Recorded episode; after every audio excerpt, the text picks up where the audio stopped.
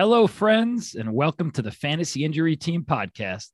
We are excited to be back in action with you as we take a look at NFL players who had season ending injuries this past season. Will they be ready for week one?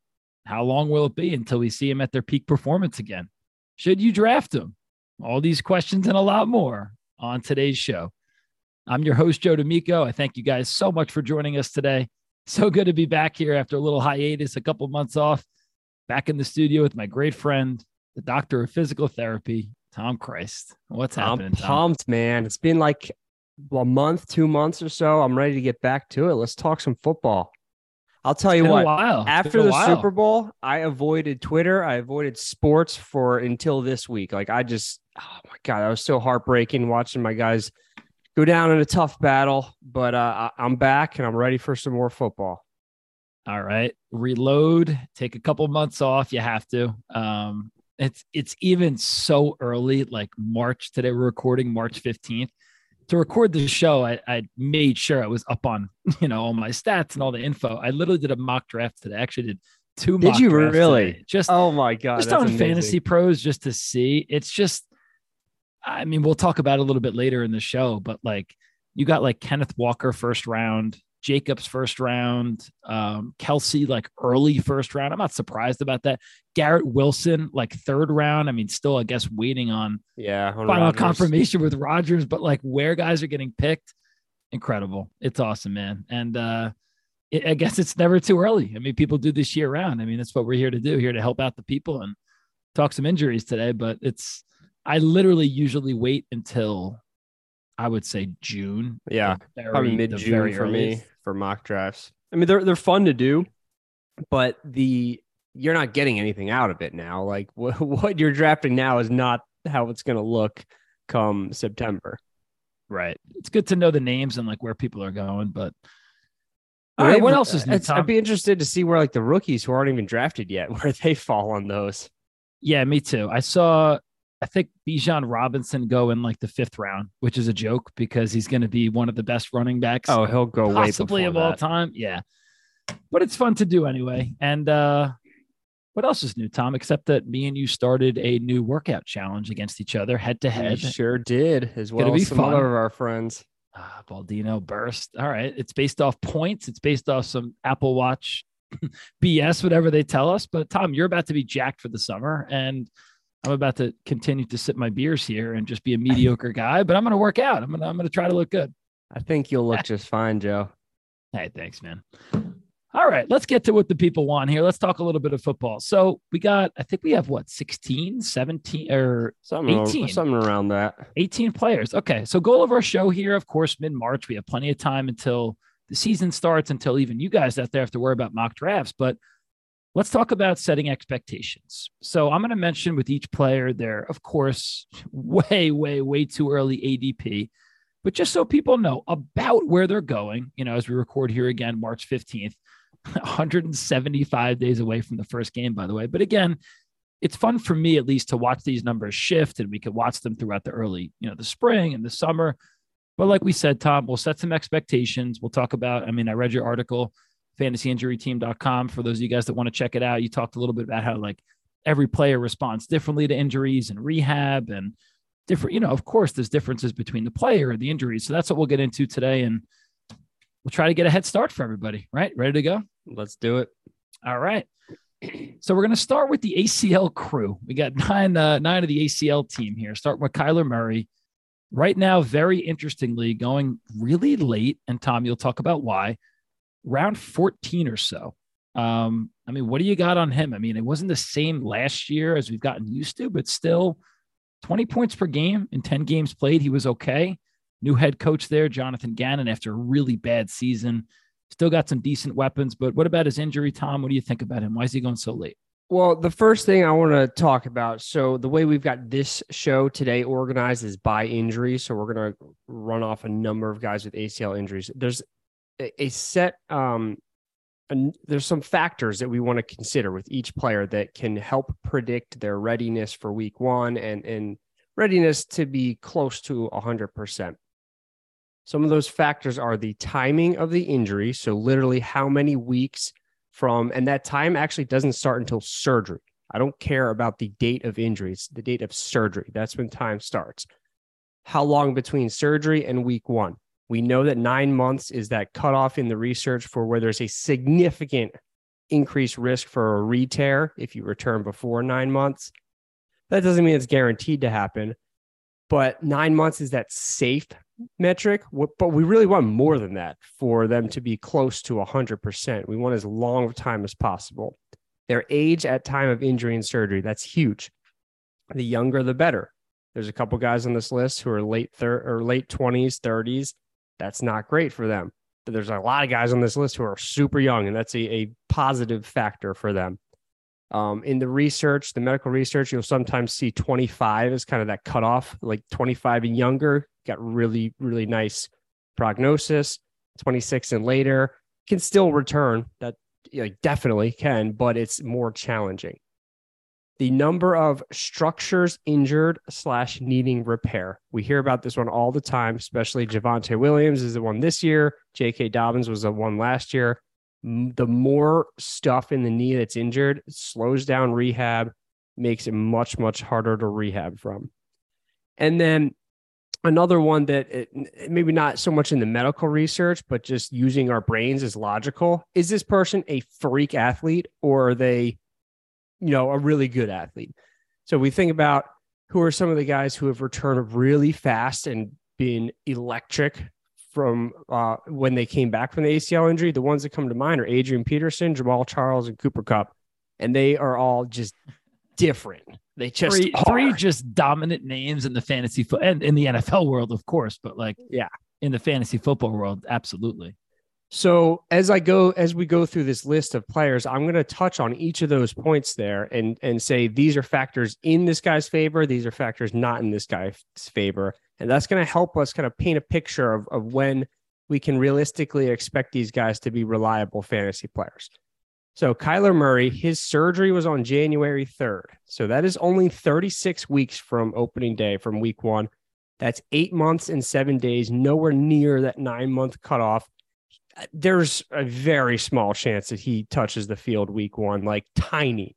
And the the thing that kind of I don't know what the word I want to use. just kind of bothers, annoys me is that right after his injury, before he had surgery, I don't know who it was, but somebody in the media said there's a great chance that Kyler Murray is ready for week one. How in the hell are you going to make that declaration before he even had surgery? Yes, this is a surgeon will tell you that this is not that hard of a surgery. It's not that high risk of a surgery, but it's still surgery it's not 100% guaranteed that it's going to go as planned. You can't say that before surgery happened. Definitely can't say that when he's going to be nowhere near nine months post op by week one. So, timeline not in Kyler Murray's favor at all. We're looking more at like maybe week four, or five for him to be on the field. And even then, not at 100%. So that's why way too early, but that's why he's going outside the top 10, 12 rounds. Yeah. He's oh, getting picked sure. in the 14th sure. round because you're going to pick him and what are you going to do? Stash him on your bench? You could put him on the IR. I mean, it's again, it's it's way too early, guys. We're talking about this in March, but now it's starting to make sense to me. Why is he going so late? He won't be ready. Okay. Yeah. Now, factors he does have in his favor is it's an isolated ACL tear by all reports, no meniscus, no MCL, no PCL, no LCL, anything like that. So that's going to make rehab should be pretty smooth. But again, we never know. Like Gus Edwards last year, by all reports, isolated ACL tear took him 56 or something weeks to return to the field. Um, as far as age goes, Kyler's kind of in that, you know, it's not really a positive or a negative factor for him. Um, but yeah, like like I I don't see him being anywhere near the typical upside we expect from him until maybe the final playoff push from a fantasy standpoint because so much of his value is his running. And like we don't really see quarterbacks struggle to throw when they return from an ACL injury unless one one issue there can be the confidence of stepping up in the pocket because they don't want guys they're fearful that guy that a defender is going to fall and roll their knee and, and, and injure them again. Sometimes that's a problem. Um, but overall, you know, Kyler's got one and a half positive factors here. Actually, you could probably you could probably throw in. He's a pretty freak athlete, so you could probably throw that one in his favor as well. So maybe two and a half out of four of the uh, positive factors going his way, but really not expecting much till mid to late season. All right. Really well said. A lot of good info. And then just to conclude with Kyler Murray, age 25. So he's, again, there's no perfect age where, oh, he's good or he's too old. But like you said, he's like right on the border of that age that you're looking for. Guys younger than 25 recover a little bit better. Guys older than 25, we'll talk about a couple guys later, like Zach Ertz or even Sterling Shepard, they might be a little bit harder off. Okay. Yeah. All right. Next guy who I just adore uh, just as an athlete, as a player. It's Breece Hall, and way too early going. He went late round one today, and I was like, you know what? I would probably take him there. But I mean, I've I got a lot of you to listen to here, Tom, about his injury and all that stuff. But Breece Hall was insane. I mean, he only played seven games, 15.1 points per game in those seven games, and he was only getting better. Like he was RB five or six or something when he went down. Like I think he was on the fast track without a doubt to be the offensive rookie of the year. Who'd that go to? Was that Wilson? Was that Garrett Wilson? Olave? I think it was Garrett Wilson. Or Olave? Yeah. No, I think it was Wilson. One of the I two. It, I think yeah, it was because Wilson. Wilson. and then Sauce was the defensive player. Right. Okay. Both Jets. But I mean, I, again, I think he would have run away with it. He was that good, like, because he kept getting better. First couple weeks, he was getting, getting his way into it. He was RB five when he went down. Could have been RB two, three. And again, as we're recording, talk about Rodgers coming into town. They just got Lazard. The off, I mean, I'm a Giants fan, but damn, the Jets offense could be what a really, draft class. My goodness. Really good. Right. The draft Man. class as well. But Lazard, Garrett Wilson, they have Elijah Moore. I think they'll be a pretty popular underdog pick this year. But what do you got on Breece Hall? Like, is he first round draftable here in March? You record? Let, let's talk about that. So he's got a lot of the positive factors here that we're talking about. Very young, 21. Like you can't in the NFL, you can't ask for a better age to have your ACL tear to to return from. you just can't. So that is very much in his favor. His age, uh, kind of a push as far as the time of the injury goes. He was it was week seven, so he'll have 46 weeks from from them to week one. Um, I could not find the exact date of his surgery. Typically, the way that goes, the media will either tell you like he had a surgery today or they or they won't. And then sometimes if it's a delayed surgery though like we'll talk about um i forget who somebody coming up will talk about how to delayed surgery. The media will usually tell you that as well. So since i couldn't find that anywhere i would imagine it was probably within a week after his injury was surgery. So we're looking at 45 46 weeks to week one which is realistic to play week one. Um he did also have a meniscus injury, though. Again, it's so there's two tissues there, ACL plus a meniscus, but it's unclear if his meniscus needed to be repaired, which would very much delay the initial phases of rehab, therefore delaying the overall process. But sometimes they don't, the meniscus is injured, but they don't need to repair it. They can either just trim it out or just leave it be.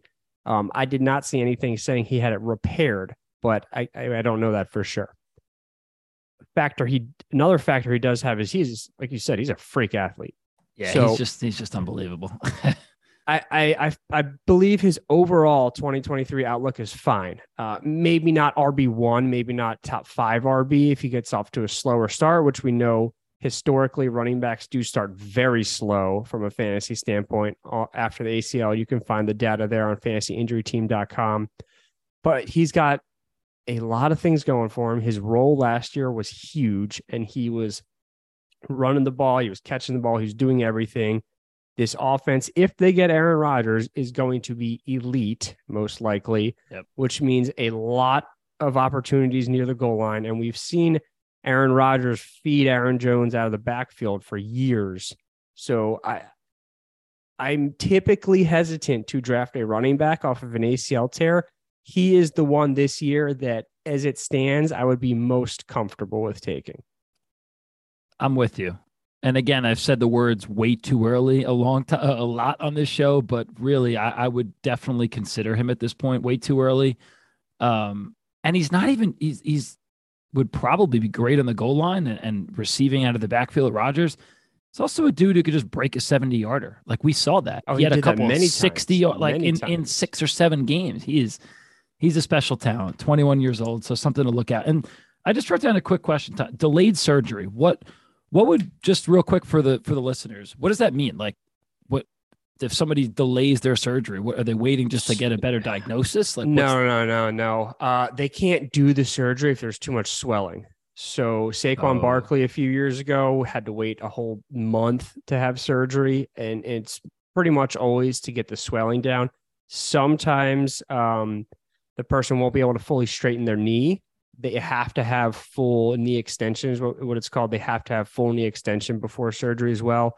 That you typically see, though, you wouldn't typically see that with a professional athlete.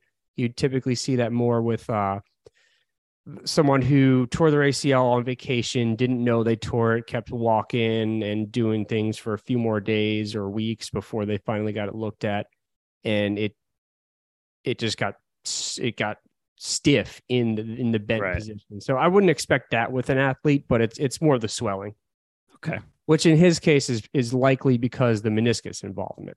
got it. Okay, totally makes sense. All right.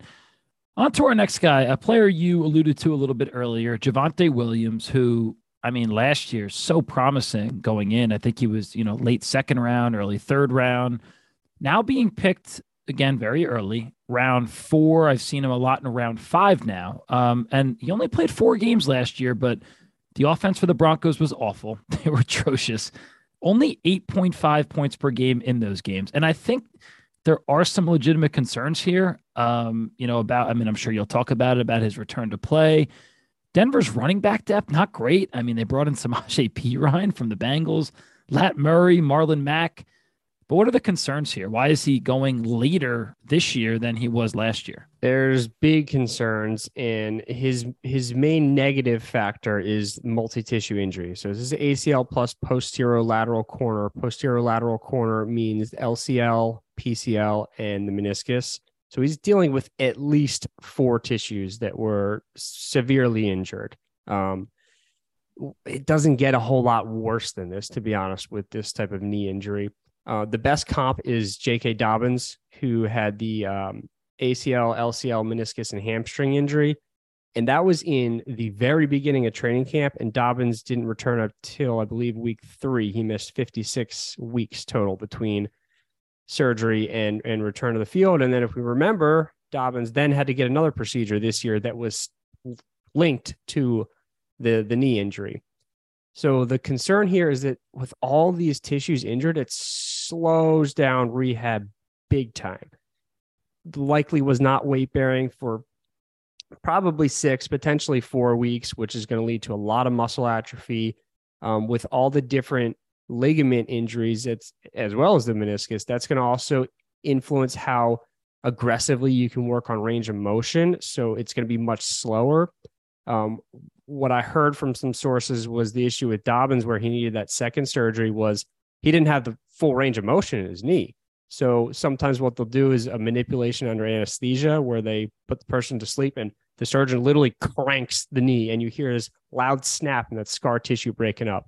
Okay. Um, nope. I- It, No, it's thanks. actually it's it's not as bad as it sounds. Like people come out of it and they're like, "Oh my god, I'm so happy I did that. I feel so much better." Oh, all right. Um, and it's not a major setback from a rehab standpoint either.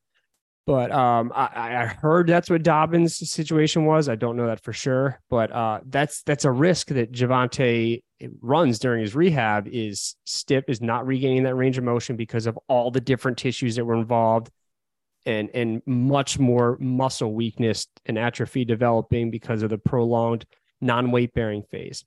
That said, he does have some positive factors as well injury was week four, week four, 49 weeks to week one. Typically, that's enough time.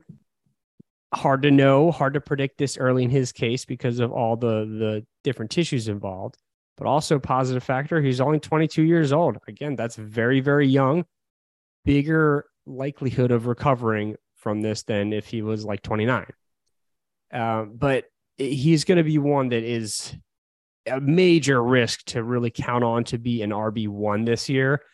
What we, if you remember, Joe, what we were saying about Dobbins last year was he'll probably end the season pretty good, which is exactly what he did.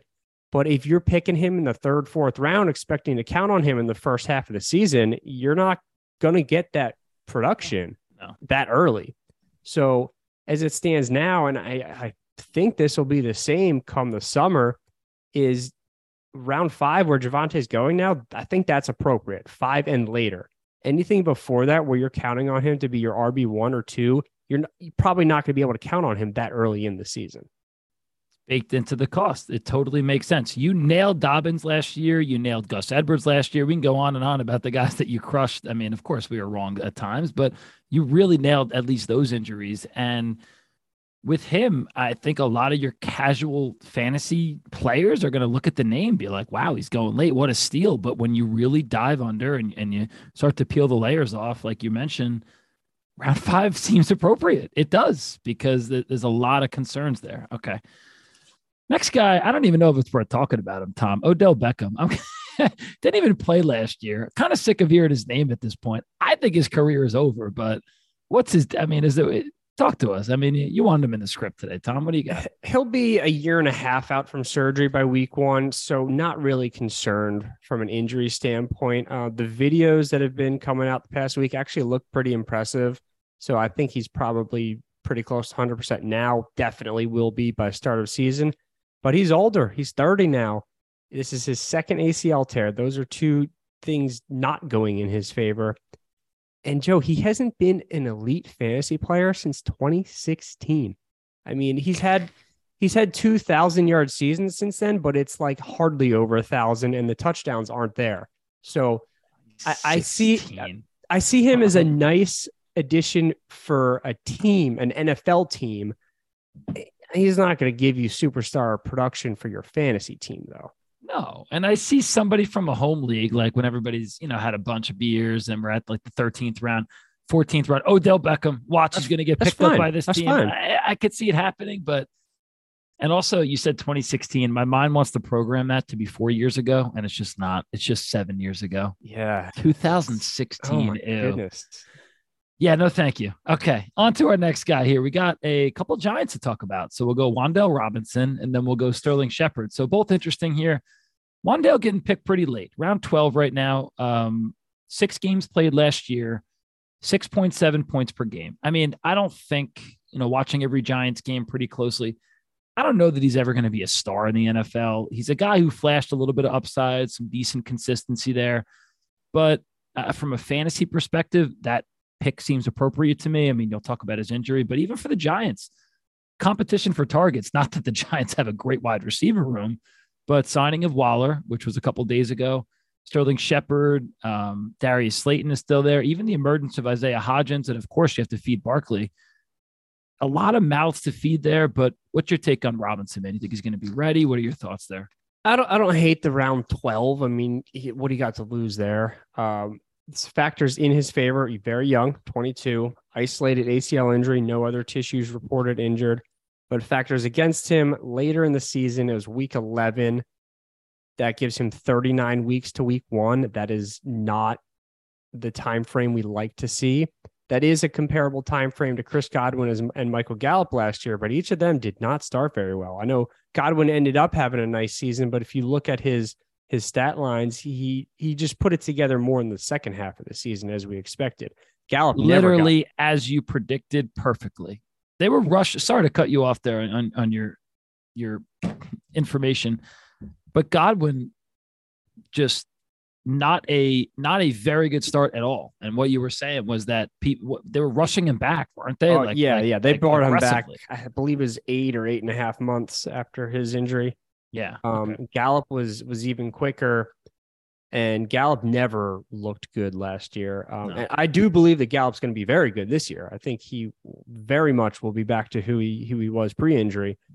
But that was just so fast that they rushed him back. It was. Yeah. Um, and and with Wan'Dale Robinson, if if he plays week one, we're looking at a similar timeline to those guys. And I think everybody would agree that yes, Wan'Dale Robinson looked good in his rookie year, but Chris Godwin and Michael Gallup are both far better than him. Sure. And if they struggled in their first half of the season, or in Gallup's case, the whole season after this injury, it's hard to imagine Wan'Dale Robinson will do better than them. And I know no two players or no two people are, are equal, especially with injuries, surgeries, and rehab.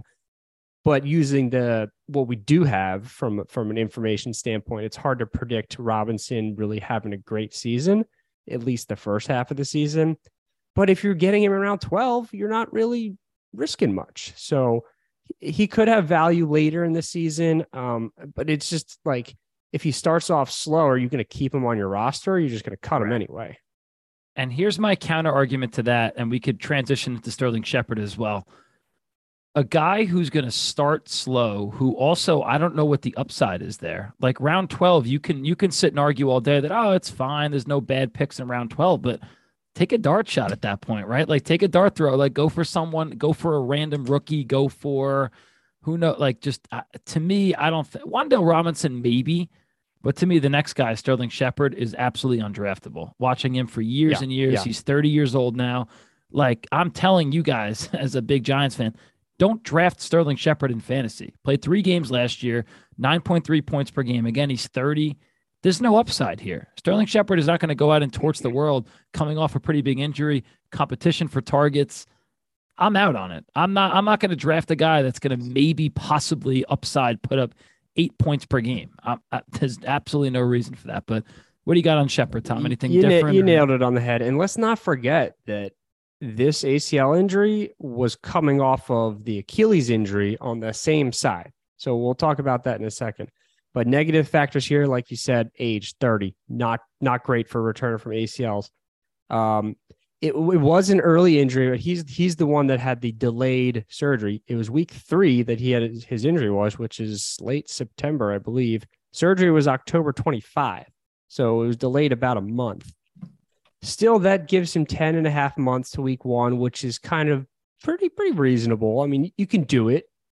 Um, isolated ACL tear, which does go in his favor. But let's get back to the Achilles injury. So the season prior to this past season, he had a, a Achilles tear, and I want to say week 15 or 16. It was late in the season, and he came back and played in like 39 or so weeks after surgery, which is way fast for an Achilles. And if you watch his ACL injury this year, it came on the last play of the game. He's just running down the field, not cutting, no defender, no yep. contact, anything. So it's very rational to hypothesize that this was influenced by the Achilles injury. And I'll explain that. With 38, 39 weeks after the Achilles injury, no shot that his injured leg was as conditioned as his uninjured leg from a, a strength, a power, uh, a, a, muscular endurance standpoint, no shot that it was comparable to the uninjured side. So, what can happen, and I'm particularly hypothesizing this since it was the dead last play of the game, as he's fatigued throughout the game, his musculature on the side that is still recovering from an Achilles injury is going to give out much sooner than the other leg. And he's not going to know that until it happens. And that's exactly what happened. His knee just buckled out of nowhere and I would bet that if he didn't have that Achilles injury, that wouldn't have happened because that leg would have been more conditioned. So it, it's just really hard to want a player that's never been elite, who's coming, who's 30, coming off of consecutive seasons of major injuries. Fully agree. And I realized for some reason, Tom, the way we must have set this up is that we had some of the young guys early but now we're getting into like the yucky stuff, like last couple ACL guys here.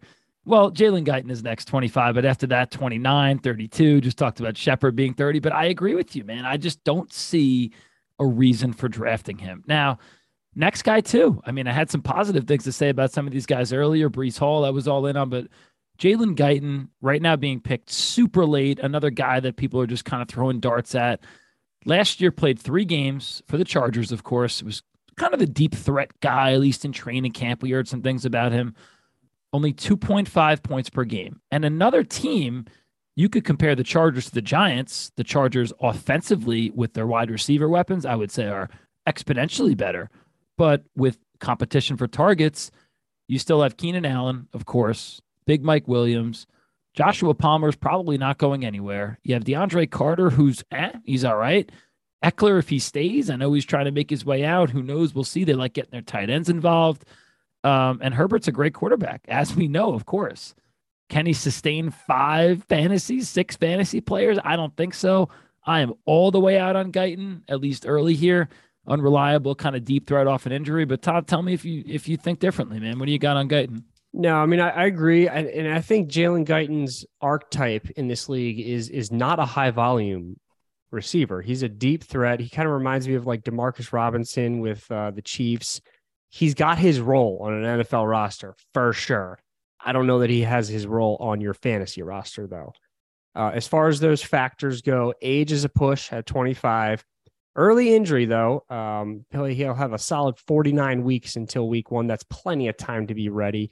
So, unless there's a setback, that's an unpredictable setback, kind of like we saw with Gus Edwards last year, he should be ready to go week one.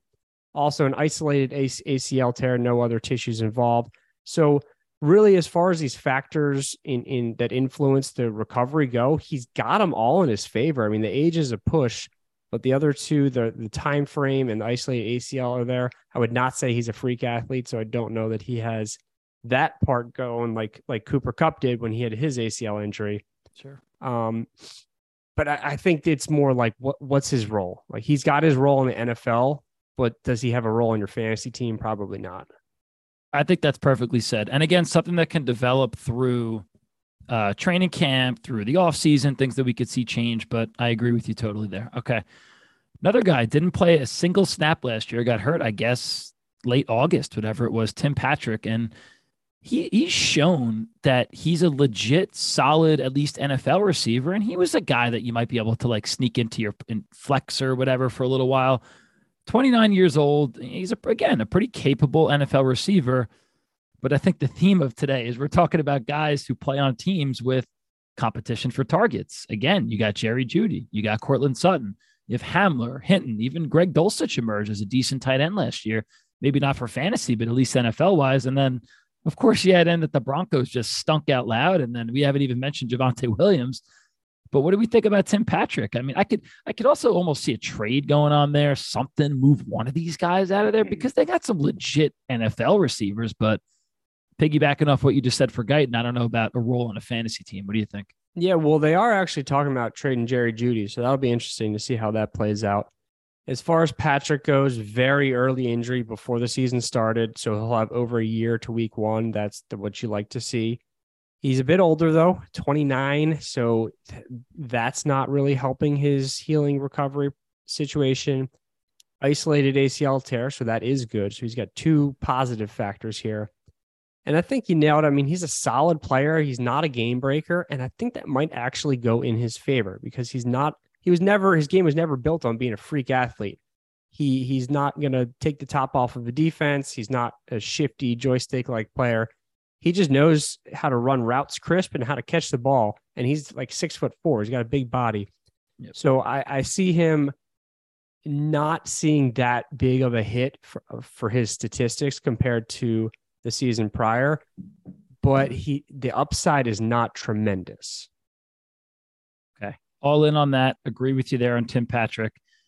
And our last guy from the uh, oh the All ACL team, it is a guy who's who's been around the fantasy world and of course the NFL world what feels like forever, and and I'm sure he's near and dear to your heart, being a former Eagle. Tom Zach Ertz, getting picked very late right now. Um, 32 years old. And, and and again, we have to bring this up. I laugh like, oh, so old, 32, and we're sitting here as 30 and 31 years old, whatever we are. Um, I, I don't know that he ever returns, man, to a high level. Like last year, again, okay. I mean, Zach Ertz last year played 10 games, 9.2 points per game. Fine, not going to wow you like solid tight end production, but I just don't know if I trust it.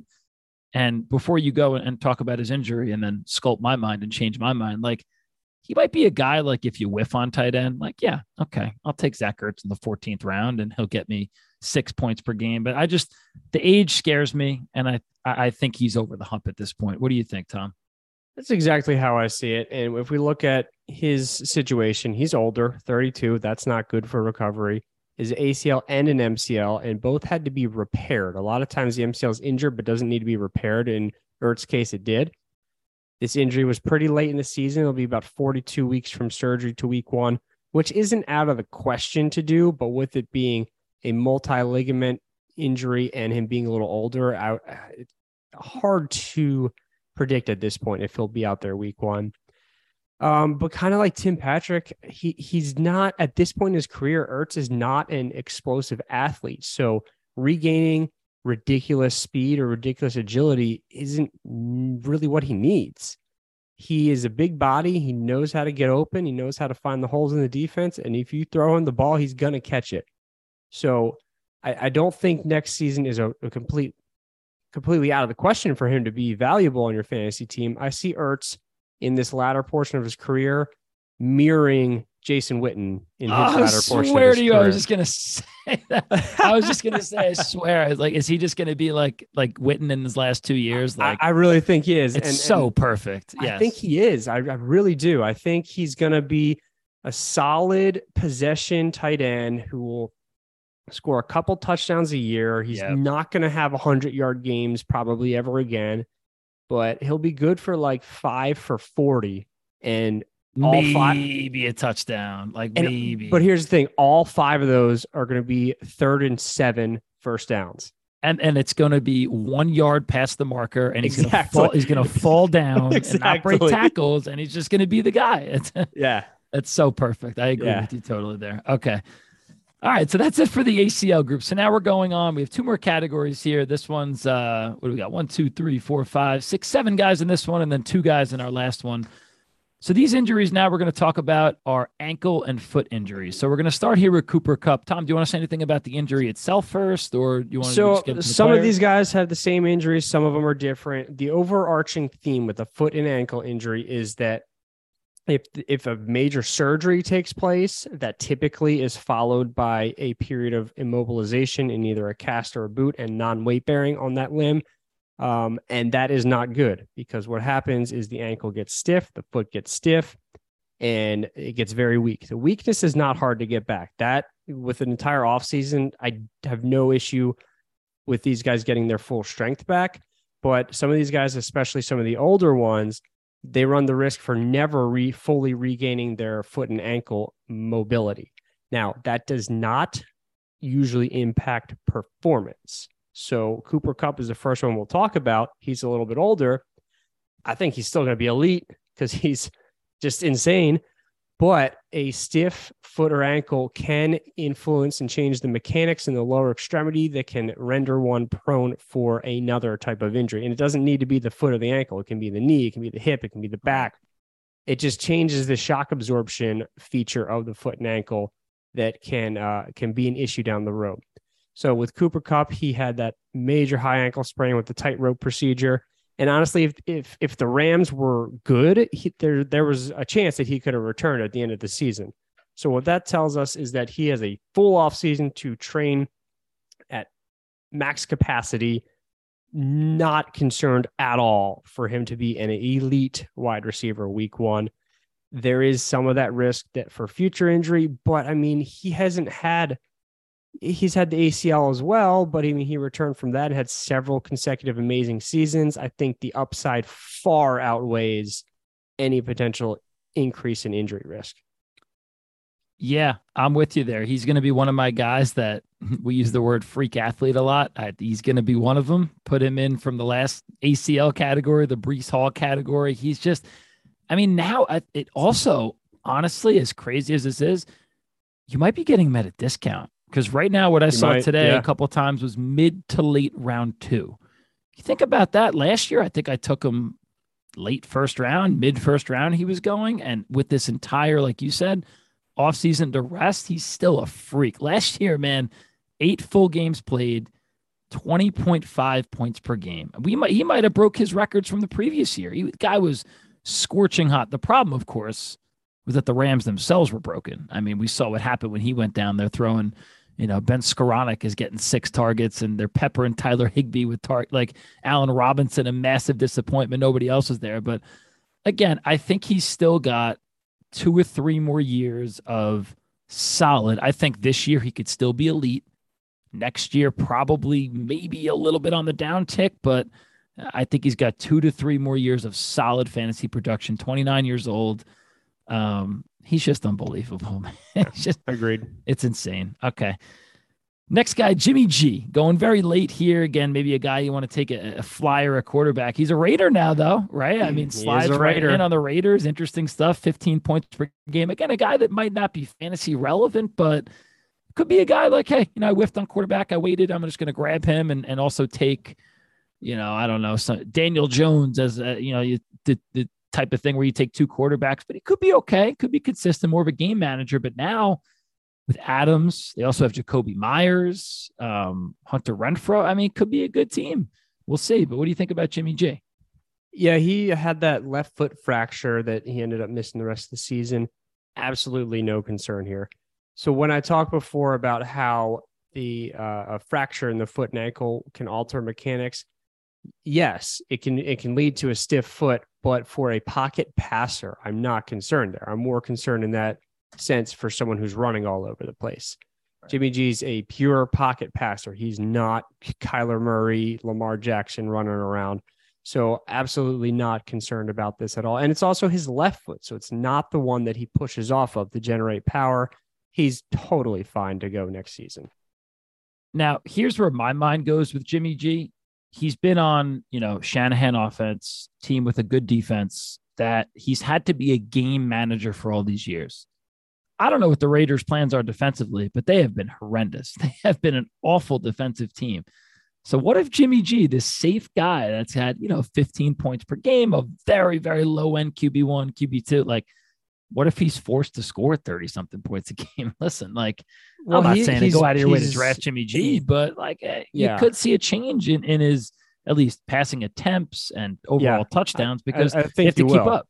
Yeah. And, but he's, he's reunited with Josh McDaniels, who he knows very well from his time in New England. He's got the weapons to oh, yeah. put up 40 passes a game. So I, I, I liked this signing for Jimmy G I did not think it made any difference for the Raiders though, because I think him and Carr are pretty parallel to sure. each other. Right. Okay, agreed. Next guy, Trey Lance, going late, you know, round 10, 11, 12. Um, only played one full game, scored 10 points. We'll talk about this. I don't even know who their starter is. Am I dumb? I, is it is it him? Is it Purdy? I, I imagine it'd be Lance, but let's let's hold that discussion till the end when we talk about Purdy. Sounds good. But what do you got on Lance himself? I mean, he's young, right? I didn't even look up his age. He's got yeah, low yeah, 20s. 22 right? or 22 yeah. at the time of injury, at least. Um, okay. Broken right fibula with ligament damage. Both needed surgery. So that's not great. Uh, definitely boot immobilized, non weight bearing for four to six weeks there. So considering some of that stiffness that we talked about before, but what he does have going in his favor there is, like we just said, he's young. So that that chronic stiffness certainly can develop with an injury at any age. I see people literally every single day of my practice who have a knee or a hip or a back injury that we are very easily able to to link to an ankle injury that happened when they were like 15 and they never did anything for it. Um, but he's got a great training staff there who should be all over that, getting that range of motion back. And since he's only 22, he's more likely to get all that motion back than if than he would if he was 30. The issue then becomes though it's his right leg, so that's the one that he pushes off of to throw, and he's a running quarterback. So if he doesn't fully regain all that mobility there, then some of those mechanical changes could show their face a little bit more than they would with someone like Jimmy Garoppolo. Um, that sounds negative overall, but none of that's going to impact his performance as a player, though. So he should be able to run just like he was before. He should be able to throw just like he was before. And he's got an entire offseason to train. So I actually I like his outlook for the upcoming season if he wins the starting job. Okay. We'll be pulling for him and we got a couple months to monitor. All right. Tom, six players left here. And I don't know if you hear that. Uh Wow, got, you know what that is? horn. That's the horn for who I think is is going to be the RB one in fantasy this year. Wow! And, and I just, I That's just a am statement, Joe. I, I, might be obsessed with him. I think you and are. we're we're about to talk about Tony Pollard here, who right now on March fifteenth is getting picked in the late second round. Okay, I'm going after this guy in the first round he played 16 games last year, of course, behind Zeke, 14.3 points per game. They just franchise tagged him. He's 26 years old. Tony Pollard is in the prime of his career. He's going to absolutely explode again. Zeke literally today, they just found out that he's gone, right? They're not signing him again. And listen, Jerry Jones loved Zeke, loved Zeke. They're not going to let him go if they think, well, I guess one, he could still help the team, but two, if Tony Pollard wouldn't be able to do the job. Dude is a touchdown scorer. Dude is elusive. He catches passes. I, I, I literally might be obsessed with Tony Pollard. I don't care if I'm a Giants fan. I'll, I'll root for him. I love him. Watch me. Eh, eh, they're going to draft Bijan Robinson somehow randomly. Watch. I'm just going to be like, okay, let's erase that entire tape. I you they do. They just, just, just to absolutely destroy me. But I love Tony Pollard, man. And actually, now that I'm talking about it, I don't even remember what the heck his injury was. It was late in the year, right? So don't don't give me don't give me bad news here, Tom. What, what's that? What's happening with Pollard? Yeah, it, it, happened in the divisional round of the playoffs, so almost as late as it possibly could. It was a fibula fracture and a high ankle sprain. The fracture needed surgery, which is about 12 months till full function. Um, usually non-weight bearing for the first six weeks, and then gradually kind of getting back into it weeks around week eight or 10 start running in either a pool or an anti gravity treadmill. Um, all that said, I mean, ready to go week one for sure. Perfect. The only concern here would be like we talked about with with Lance and some of the guys before is if he doesn't regain that full mobility in the ankle. Um, he's 26, I think, so kind of on the cusp of of where the the literature says um, uh, from an age standpoint, like prog- prognosis to, to full return. But I, even if he doesn't get that full range back, like that's not going to impact his speed, agility, quickness, and he's going to be elite. As, as, as uh, you well so know, he is so. Love He's you know he his uh his come up, if you will, reminds me of Austin Ekeler's because I had Melvin Gordon for so many years, and you just watching the games, you could tell that Melvin Gordon was not good, but Austin Ekeler was really good. Yep. And then Gordon leaves, and Ekeler becomes a superstar. Like the same thing's happening here. It's the exact sure. same thing.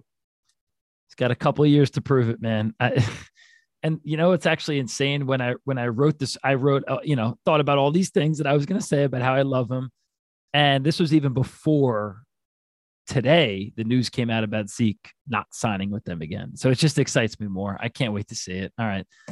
Now, if there's the opposite, Tom, what would be the opposite of me playing an air horn?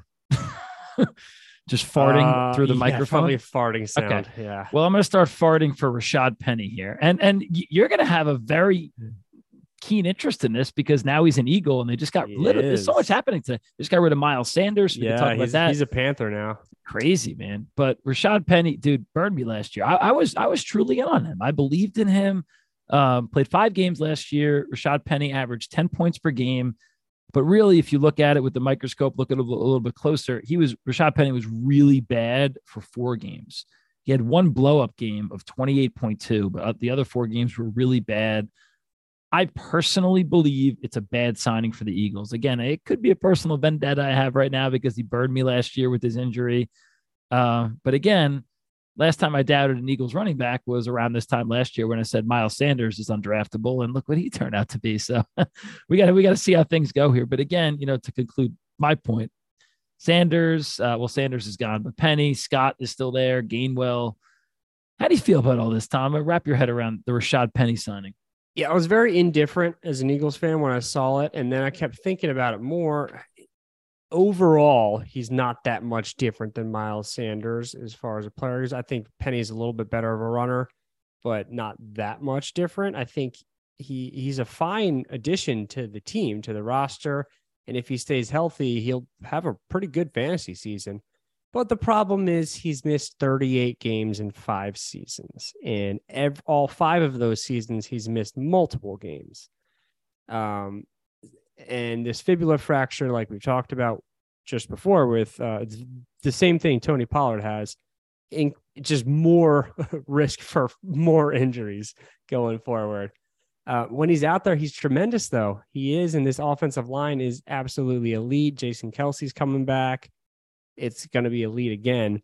But here's how I'm seeing this. If the Eagles don't add any other running backs, I think the secret here is take Kenneth Gainwell because Ooh. Penny's not going to play the entire season, or at least up to this point in his career, he hasn't. And there's no evidence that that's going to change, especially with this most recent injury. The Eagles love Gainwell. They'll use him in all situations, whether that's first down, second down, third down, goal line, passing, whatever. And Gainwell's, I watch every Eagles game. He's a good runner. He's a good player. Yeah. He's not going to ever be a 25 touch a game guy. He's a little too small for that. But let's say Penny goes down, it's going to be a split between Gainwell and Boston Scott, and they'll both get enough work on the, on this high powered offense that they'll give you a return on your investment. Let's because Gainwell's not going to be like a pick until 11, 12, 13. It's not like you're swinging at round five for him. And Gainwell's floor, he's going to meet that floor of a 11th or 12th round with the likelihood of surpassing that if Penny misses a lot of time. I like it. I'm in on it. Um, yeah, again, I, I, do see the similarity in running styles, like you alluded to, between him and Sanders. Um, we'll see. And and actually, thinking of the Eagles, are they making that play illegal? The uh, oh, at the, the tush push. I hope the, not. The, the, it's unstoppable. I was just gonna call it the butt run. no, it's called the tush push. All right, the tush push. They I, better not. I was just picturing their their, their offense. I heard that they were going to. It's unstoppable. It's literally unstoppable. I think it got stopped once all season, and I believe that was on a third down. So we just did it again. The next play and got it. Yep, literally perfect. All right. Four players left, Tom. Next guy is another guy, not a great last season. Rashod Bateman, now being picked round seven, round eight or so, played six games last year. Bateman did, averaged only 7.7 points per game. Um, I know there's been a lot of talk off season wise and late season. Rashod Bateman got hurt. He screwed me over. He didn't return his value because he got hurt. But people are, are quick to forget here. He really didn't do much before his injury. I mean, he played, you know, third of the season, six games, only seven points a game. Um, I mean, I could see, again, I read a lot of articles, Tom, and I'm on Twitter all the time. There's so many fantasy experts out there saying this is Rashod Bateman season. Trust him again, take him again. I, I don't know. I don't know that I'm sold on him. Convince me of something, Tom. I don't know which way the heck to lean on Rashod Bateman. Well, let's talk about his injury. It was a Lisfranc injury, which prior to like this time last year was terrifying. Um, but we've kind of seen how younger players respond pretty favorably. I mean, Travis Etienne this year was great. And prior to Etienne, the evidence was Le'Veon Bell's rookie year. Julio Jones uh, is either his first or second year those guys turned out just fine. It's the older players that do not respond well to that injury. And Bateman's plenty young. So, from an injury standpoint, I am not concerned. We need to monitor Lamar Jackson's situation because we don't know who the quarterback's going to be there yet. And uh, we need to monitor what, whatever else Baltimore does at the pass catching positions. If if he is the receiver one in this offense and it's Lamar Jackson or somebody else who's proven that they can throw the ball well, I still think he's a nice, nice play. I, I'm not going okay. to have him as my receiver one or two, but I think he's a fine flex and a fine third receiver for, uh, you know, some leagues start three receivers. Sure. Yep. Um, I, I'm not out on him yet by any means. Okay.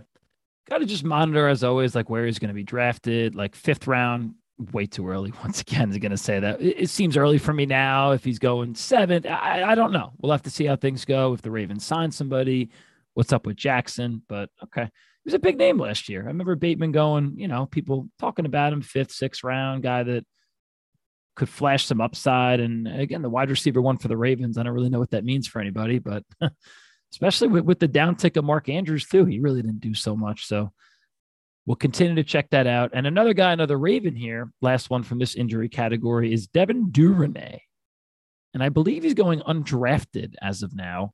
Um, averaged, let's see, actually seven points per game. Okay. In 14 games played last year. I mean, I don't see the upside there. What do you know about Devin Duvernay? What, what was even his injury? I don't even remember. Fifth metatarsal fracture. So that's the outside foot bone. Uh, who? Com- is that a dinosaur? A minotaur? Yeah. Yeah, yeah, yeah. You fractured his dinosaurs. Okay. fractured his dinosaur. Damn it. Yeah, thanks. Man. Um, he'll be completely fine by week one. And I see Duvernay very similar to how we talked about Jalen Guyton. Like he has a role on an NFL team. He very much does. I don't know that he has a role on your fantasy team though. Okay. All right, Tom, our last two. We're going to put these guys in the other category. It's actually two quarterbacks. We're going to lead with another Raven, Lamar Jackson, and then we're going to finish with Brock Purdy. So going to Lamar Jackson, going again, just about the same as last year, round five, round six. 12 games last year, wound up, with this sounds pretty good, but disappointing after his start. 19.7 points per game, which again is solid. But do you remember his first three weeks last year? 20. I don't, but I'm looking at your script, so now 20. I, now I remember. Fine. 42.6 in week two. You had him week two last year. You're like, okay, that the league is over. And then he comes back in week three and puts up 39.4. But then he cooled off pretty significantly. But like, still a solid fantasy season. I think he should be in for another one. But talk about his injury a little bit, Tom. And we talked about his weapons, or I guess lack of weapons. We'll see what, what happens there. But how is he from a health perspective? This is the same injury we talked about the last like five episodes of last season. It's that PCL. So this is not a surgical player here. He did not have surgery here, and it should be fine by by next season. The issue with the PCL is it doesn't like really actually heal usually. It's the rehab is is time for that swelling to go down and time to allow your body train your body to compensate for not having that full stability of the PCL. Now his wasn't fully torn, so he still does have some P- some part of the PCL intact, which is which is great. But we talked a lot about last year about the proprioceptive role of ligaments, especially the PCL. So, Joe, you're a teacher. Were you paying attention when I was talking? What is proprioception? No. Oh, thank you. Did you say that on today's show? I swear I've been listening the whole time. I did not say it on today's show. I said okay. it on our last like three or four shows of last season.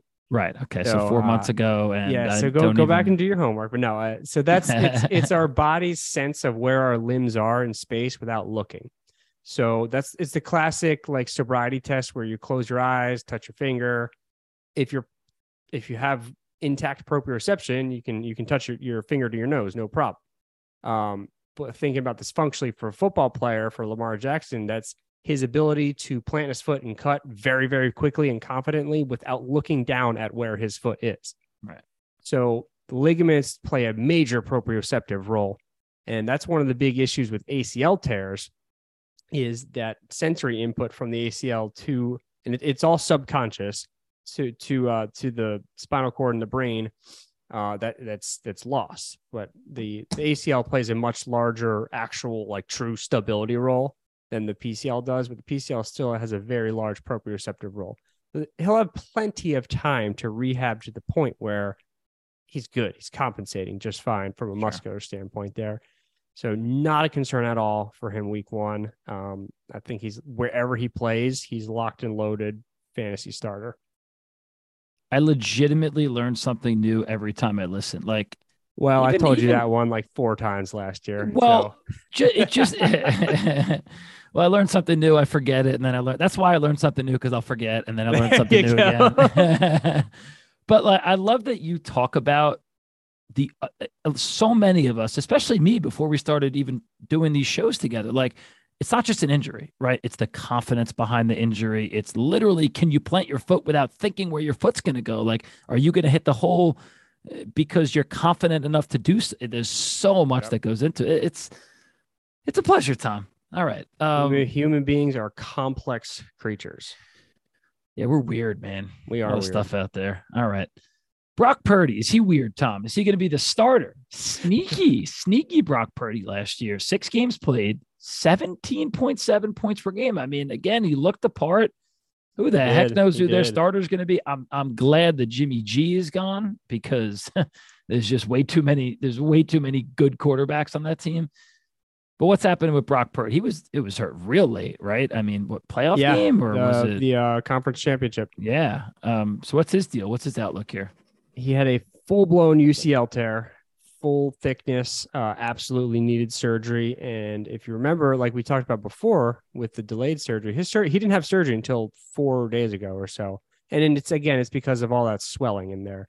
The debate was does he need a full blown UCL reconstruction, which is the Tommy John surgery, or can they repair it? Uh, repair is advantageous from a timeline standpoint Whereas, uh, but sometimes you just need the full blown Tommy John surgery. And these days, they're doing a UCL repair with an internal brace. That's what they're calling it. So basically, they're using some synthetic structures to anchor the native UCL ligament to, and it provides the the synthetic structures provide additional support, which means that you can start stressing the elbow from a rehab standpoint much sooner than if if they didn't. Now, I had tweeted about a week ago before he or no, I tweeted right after surgery and they they confirmed that he did the the UCL repair. One of the concerns there is the surgeon doesn't actually know what surgery he can do, he or she can do until they're in there. So the MRI gives a lot of information, but until they take the scalpel and open things up and really see what the situation is, they don't know for sure if they can do the repair. They may have a very good idea that that's what they can do based off some of the imaging, but especially when it's like a month after the injury, the torn portions of the ligament start to retract. So they start to pull further away from each other. And if they pull far enough away from each other, the surgeon's not going to be able to stretch them to where they meet up and they can then suture them back together. So that's one of the concerns I was having when when we kept hearing that he hasn't had surgery yet. He hasn't had surgery yet. I was getting concerned that he wasn't going to be able to have a repair if the torn ends of the ligaments couldn't match up again. Now, from a timeline standpoint, the the new internal brace repair surgery averages five months to return to full function, whereas with Tommy John, it's eleven point six months. Wow, so that's a that's half the time. That's more than half the time. That's sure. awesome. Yeah. But let's talk about the rehab from this injury. No throwing at all until 12 weeks post op. So he had surgery four or five days ago. We're looking at like uh, end of May, June, June with, yeah. based off my quick. Yeah, I think more June there, uh, mid June, right? Yeah, yeah. probably mid June. Yeah. Um, and that and that's not full throwing. That's beginning the graded throwing program. So some of the research I was looking at that starts with just 45 feet is how far you're throwing. That's it. And you gradually build that each week for over the next eight weeks. And it's not full blown throwing until 20 weeks after surgery. So that's July 28th. Camp has already started at that point. Yep. So you asked me before when we were talking about Trey Lance, who's going to be the starter here? Well, Lance has a hell of a head start because he's practicing in full or training in full right now whereas Purdy won't be throwing at all until mid June and not throwing deep balls or, or, at full capacity at all until the end of July, two weeks into camp. So I it's gonna take a lot for Purdy to to beat out Trey Lance, strictly based off that timeline. Right. So it it sounds like right now it's gonna be Trey Lance. All right. A lot to think about there. Okay. It's a long time that's a just the recovery process is long and and the gradual or i mean when when does training camp even start? What we're looking at like mid-july july-ish yeah so he's going to be behind the eight ball there. Okay. Way to get to my question tom. It only took us uh, eight players to get through it but now i got my answer. Trey lance is, is is probably the answer to to the starting quarterback job. All right.